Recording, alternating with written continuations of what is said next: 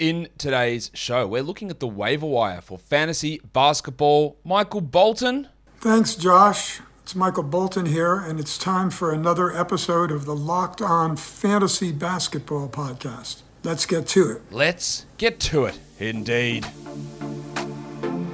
You are Locked On Fantasy Basketball, your daily fantasy basketball podcast, part of the Locked On Podcast Network.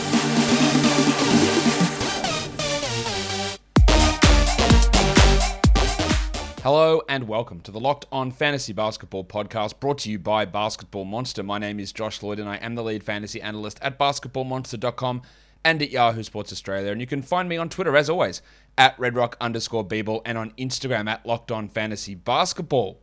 Thank you for making Locked On Fantasy Basketball your first listen every day. We are free and available on all platforms. Here we are to look at the waiver wire across fantasy basketball leagues. Let's uh Let's get it on, Gilly.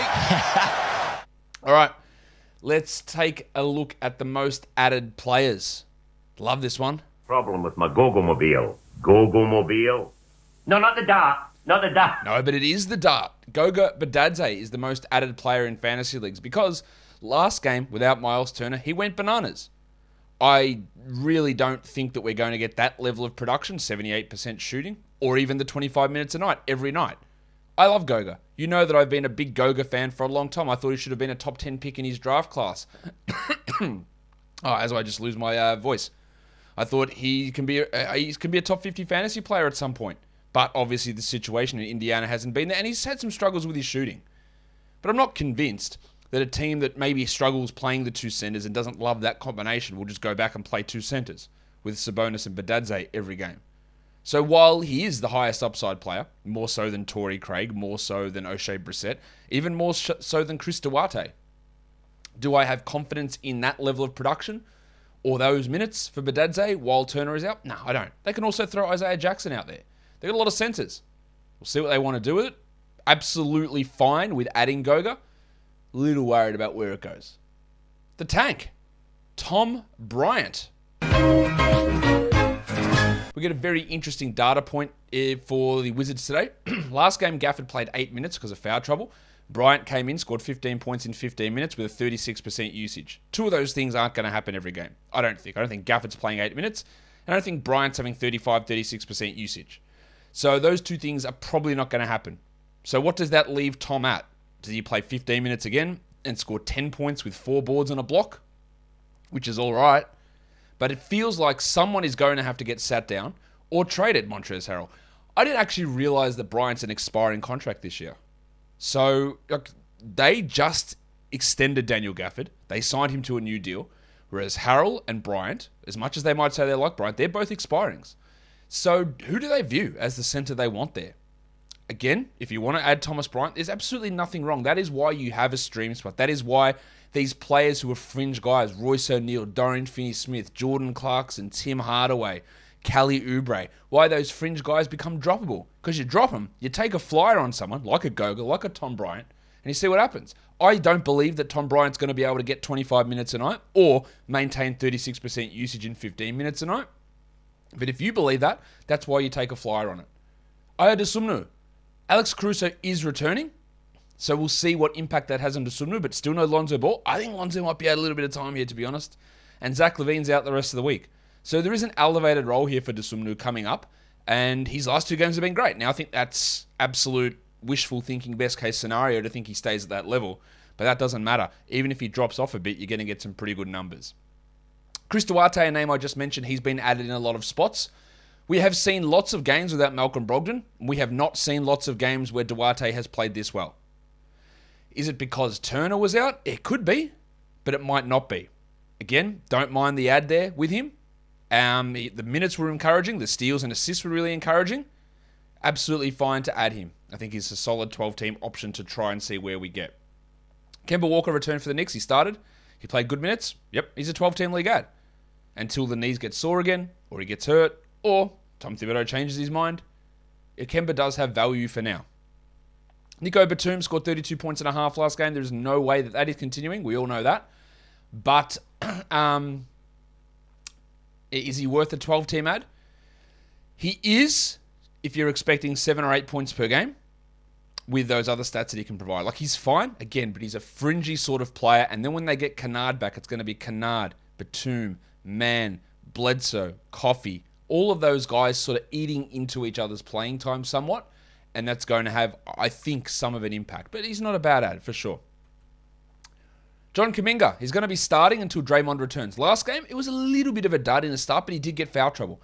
I think he probably plays 30 minutes a night. I think he can contribute steals and blocks with some scoring. It's going to be a hit on your percentages for sure. You got to deal with that, Kevin Porter style. But he's a worthy grab.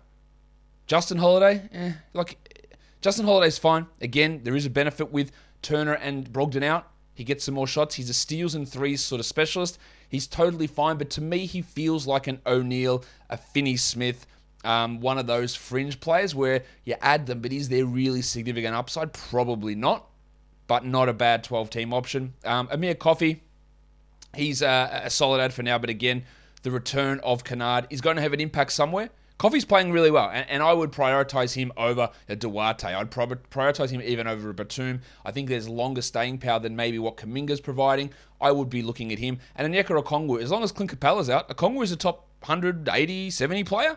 Uh, he's, he's an absolute must roster player. And then he turns into Omer Yurtseven or turns into what Jalen Smith turned into is that when the players return, he becomes a droppable guy.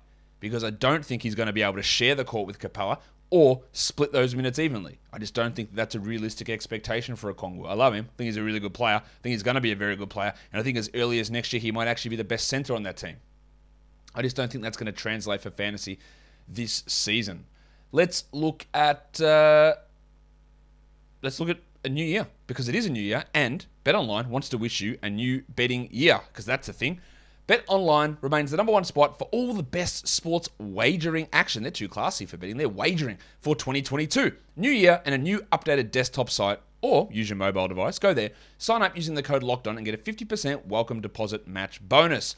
From basketball to football, the NHL, boxing, UFC, or right to your favorite Vegas casino games. What is your favorite Vegas casino games? Um, do you want me to give you an admission? I've only played one casino game ever in my life. Played roulette for about five minutes. That is it.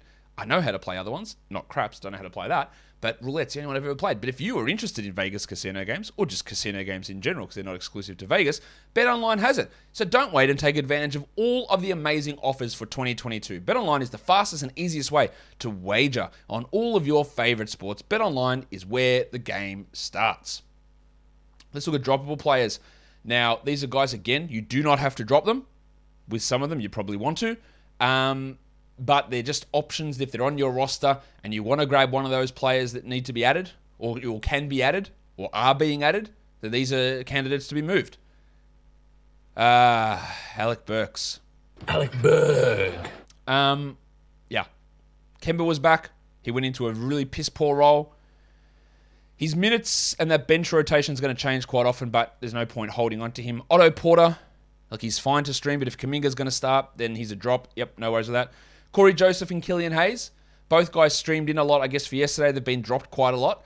These first few on this list are guys that are most dropped players. Um, Joseph is inexplicably getting a lot of minutes.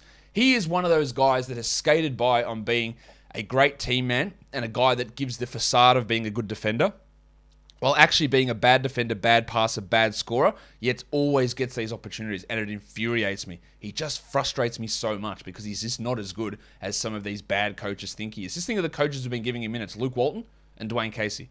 There's your uh, there's your explanation. Um, he's fine as a stream option because of the nonsense of Casey, but he's not a must roster. Omer seven. we know he provided great value. No, see you later. Bye. Immanuel Quickley played nine minutes. That's embarrassing for Tom Thibodeau, but he's a drop. And I think these next guys can be considered drops too. PJ Washington Jr. The he can be maybe a top 130 player, but is that enough to hold on to? Probably not. Um, MC Hamidou Diallo again. While Jerami Grant is out, Diallo can be okay. There's ups and downs, but Grant's going to return and Diallo is going to go back to doing nothing and maybe Grant is traded. Who knows? But Diallo needs this high usage second offensive option role, and he's just not going to get that. Dan Gafford, uh, yeah, fortunately he's a drop. When they're running, the, look, maybe he gets back and plays 23 minutes if someone is traded.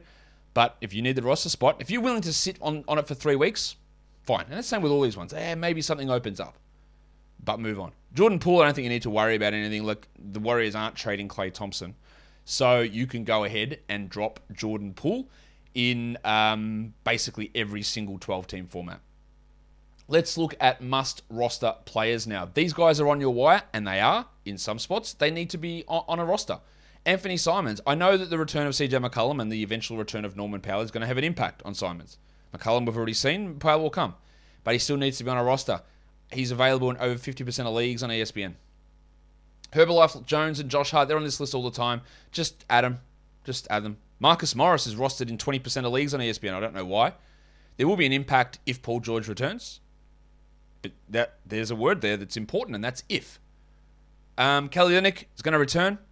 Uh, look, he is significantly better than Trey Lyles. Dwane Casey, your mate, wants to play Trey Lyles and Kelly Olynyk together, which is absolutely kids. I am very sorry about this. It is fucking hilarious that this guy thinks that that's an option. This guy is the best bloke, shittest coach going around. Kelly Olynyk and Trey Lyles are going to be a front court. Mate, get fucked. Maybe, maybe I'm wrong. Maybe it's going to be just so offensively unstoppable. Anyway, Kelly Olynyk's a must roster. Kevin Love, yep, got to roster him. Pat Beverley and Jarred Vanderbilt Bar. I'm going to talk about them until I go blue in the face. What are we doing? Add them, please. Brandon Clarke. Grizzlies getting smashed with health, health and safety protocols. Uh, no Kyle Anderson, no um, Desmond Bane. Now there's no Tyus Jones. Uh, good options there for, for Clarke. He's a must roster player. Alex Caruso, I think, is a must roster. Just also mentioning, um, actually, we'll talk about them in, in a little bit of time. Uh, I'll get to that in just a second. Sorry for uh, jumping the gun there. Let's look at upside grab type players. It's hard to judge these ones, but we are heading towards a trade deadline. Isaiah Jackson, really good shot blocking player. If opportunities arise, can he push ahead of Goga? Does Turner get traded? Does Sabonis get traded? Just a name to watch. I'm still going to look at these Rockets players, Joshie Christopher and Alperen Sengun. I think that we should be getting, yeah, hopefully we get a Christian Wood trade and opens up for Sengun. If we don't get a trade, is there an injury happening? And then Christopher, Eric Gordon's the one we've got to watch there for Joshie Christopher. Isaiah Hartenstein is a name to watch. I think he consistently can outplay Zubac and Ibaka. We saw it last game. He outplayed Ibaka. Whether that will happen every game, I don't know. But if Ty Lue's going to go with this maddening theory of playing three centers and working out who the best two are every game, eventually the pattern will arise where Hartenstein is one of those best two every game and he just needs to get those minutes. And Cam Reddish. I don't have big hopes for Cam Reddish in New York. There's just too much of a, a roster mess. Have a look at the way that Burks and Quickley's minutes looked in that bench unit and Reddish has got to slide in there somewhere as well. Like there's probably not enough minutes, but I don't mind an upside stash on him just to see. I, I honestly I think it's a one percent chance that he becomes a 12 team league player, but maybe that's enough of a chance. And I just thought I'd mention him. Let's look at some other names that are important to note here.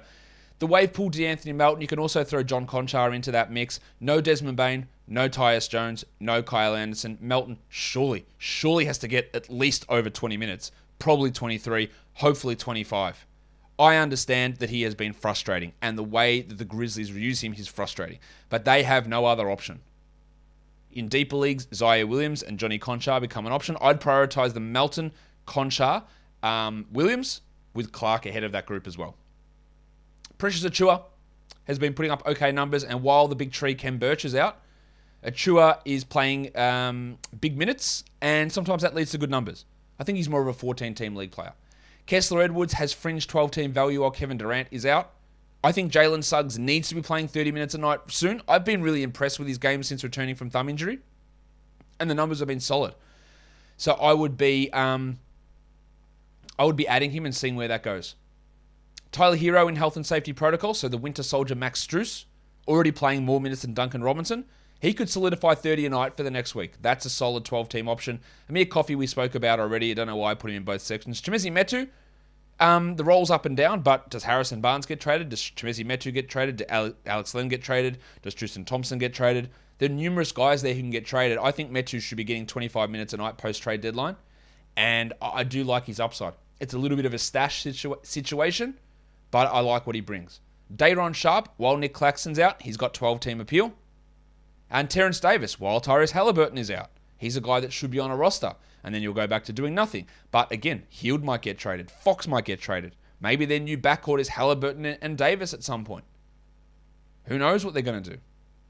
But he is worth having for now. And that will do it for me today. Don't forget to follow this podcast on Apple Podcasts, Google Podcasts, Stitcher, Spotify, and on the Audacy app if you're here on YouTube. Why don't you thumb it up? Why don't you leave a comment down below, guys? We are done here. Is anyone I missed? Drop that in the comments as well.